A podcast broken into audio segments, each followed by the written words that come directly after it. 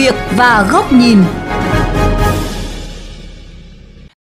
Quý vị và các bạn thính giả thân mến, một điểm mới hiện tại đang được dư luận rất quan tâm ở mùa tuyển sinh đại học năm nay, đó là Bộ Giáo dục và Đào tạo dự kiến sẽ lọc ảo chung cho tất cả phương thức xét tuyển của các trường đại học sau khi biết kết quả thi tốt nghiệp trung học phổ thông. Theo Bộ Giáo dục và Đào tạo, sự điều chỉnh này nhằm hạn chế tình trạng một thí sinh cùng lúc trúng tuyển vào nhiều trường và làm mất cơ hội của những thí sinh khác. Tuy nhiên, không ít ý kiến còn băn khoăn liệu quy định mới có giảm quyền tự chủ của các trường, gây thủ tục phiền phức hay làm mất quyền lợi của thí sinh. Đây cũng là nội dung chuyên mục Sự việc và góc nhìn hôm nay đề cập tới. Mời các bạn cùng lắng nghe.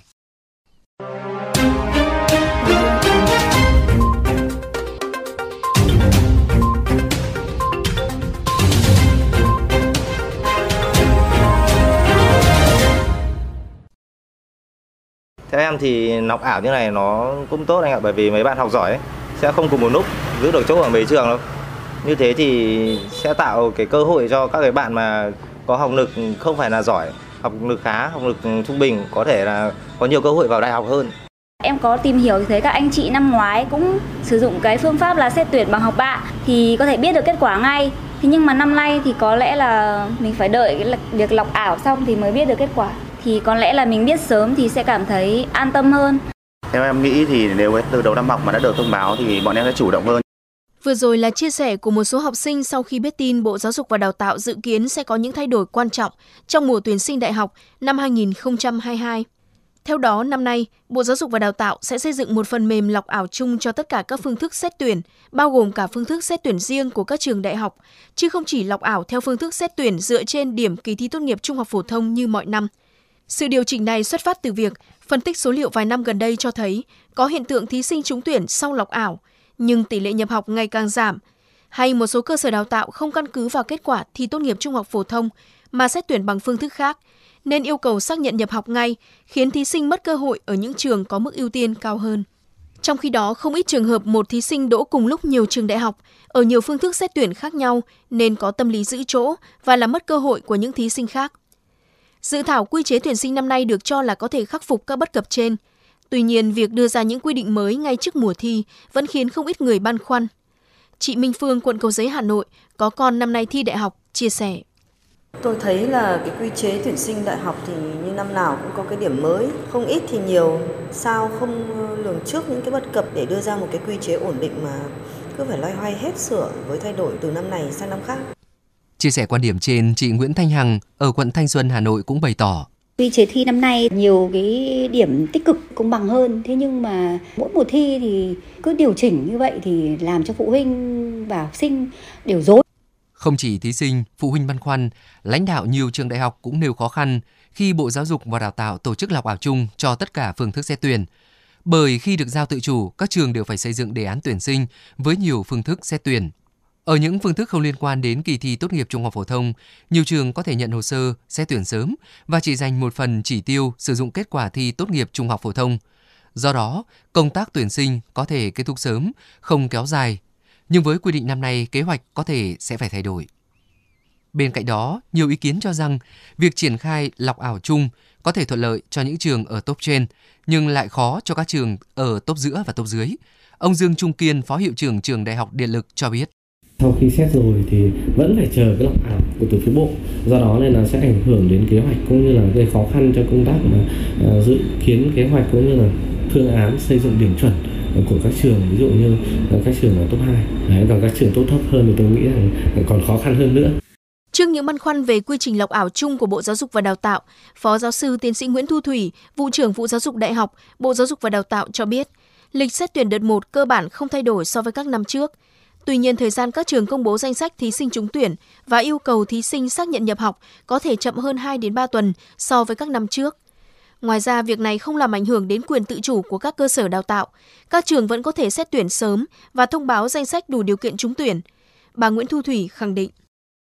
Chúng ta được quyền ưu tiên nhất những gì mà chúng ta mong muốn nhất, dù bằng phương thức xét tuyển nào. Như vậy, hệ thống lọc ảo chung của Bộ Giáo dục và Đào tạo không làm thay các trường bằng cái việc là xét tuyển từng hồ sơ hay là cái điều kiện trúng tuyển, mà ở đây là sắp xếp nguyện vọng và lọc ảo để đảm bảo là các em trúng vào nguyện vọng mà các em ưu tiên nhất và các trường giảm thiểu rất nhiều cái số lượng thí sinh ảo và giúp các em đỗ vào nguyện vọng cao nhất. Một điểm mới nữa ở kỳ tuyển sinh năm nay là không ít trường đại học gần đây công bố phương thức tuyển sinh dự kiến đã giảm chỉ tiêu xét tuyển dựa trên điểm thi tốt nghiệp và bổ sung những phương thức khác.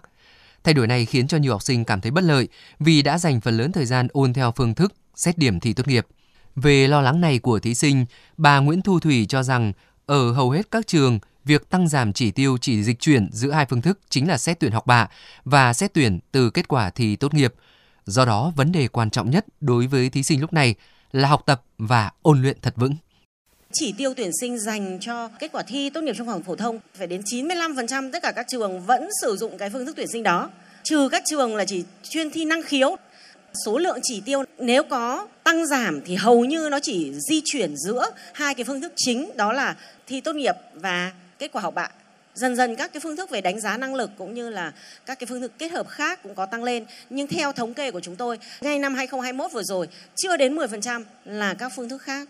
Như vậy đến 90% vẫn là học bạ và thi tốt nghiệp. Do đó các em cứ yên tâm, thi kỳ thi tốt nghiệp này thật tốt.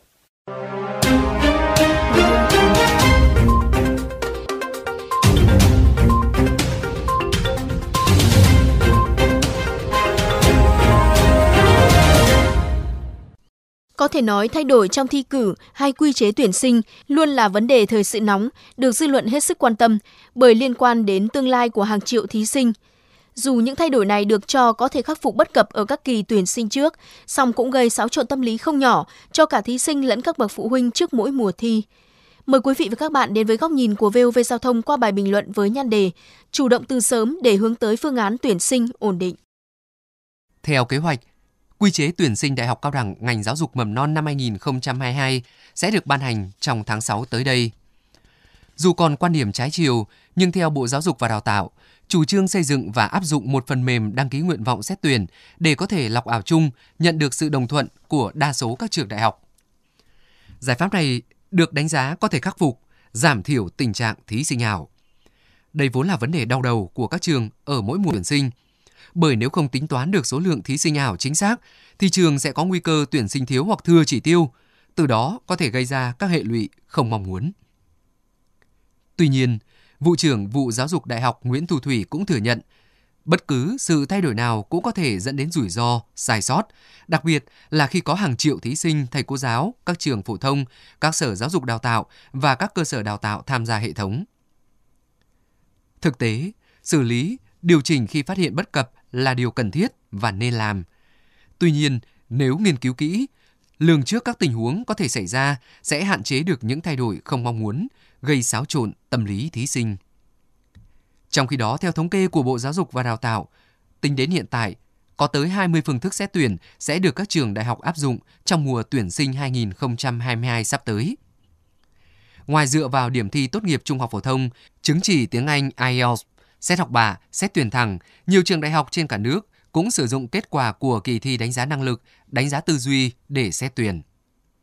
Với cơ chế tự chủ tuyển sinh, việc đưa ra phương thức mới nào là quyền của các trường. Nhưng không ít ý kiến cho rằng quá nhiều phương thức xét tuyển như vậy có đánh giá được chất lượng đầu vào, có tăng cơ hội đậu đại học hay chỉ khiến cho học sinh cảm thấy lúng túng trước ma trận phương thức xét tuyển. Ngoài ra, việc không ít trường giảm mạnh chỉ tiêu ở một số phương thức truyền thống cũng bị xem là sẽ gây sốc cho thí sinh vì các em đã ôn tập theo những phương thức này từ lâu. Trước đó, ở kỳ tuyển sinh năm ngoái, đa dạng phương thức tuyển sinh, giảm chỉ tiêu ở một số phương thức truyền thống cũng là câu chuyện gây ra nhiều tranh cãi. Những năm qua, việc thường xuyên đưa ra những điểm mới hay thay đổi phương thức tuyển sinh trước mỗi mùa thi luôn khiến cho dư luận băn khoăn. Vậy nên chăng cần hướng tới xây dựng một phương án tuyển sinh ổn định để học sinh có thể tập trung vào ôn luyện kiến thức chứ không phải bận tâm suy nghĩ liệu quy chế năm sau sẽ giống hay khác với năm nay.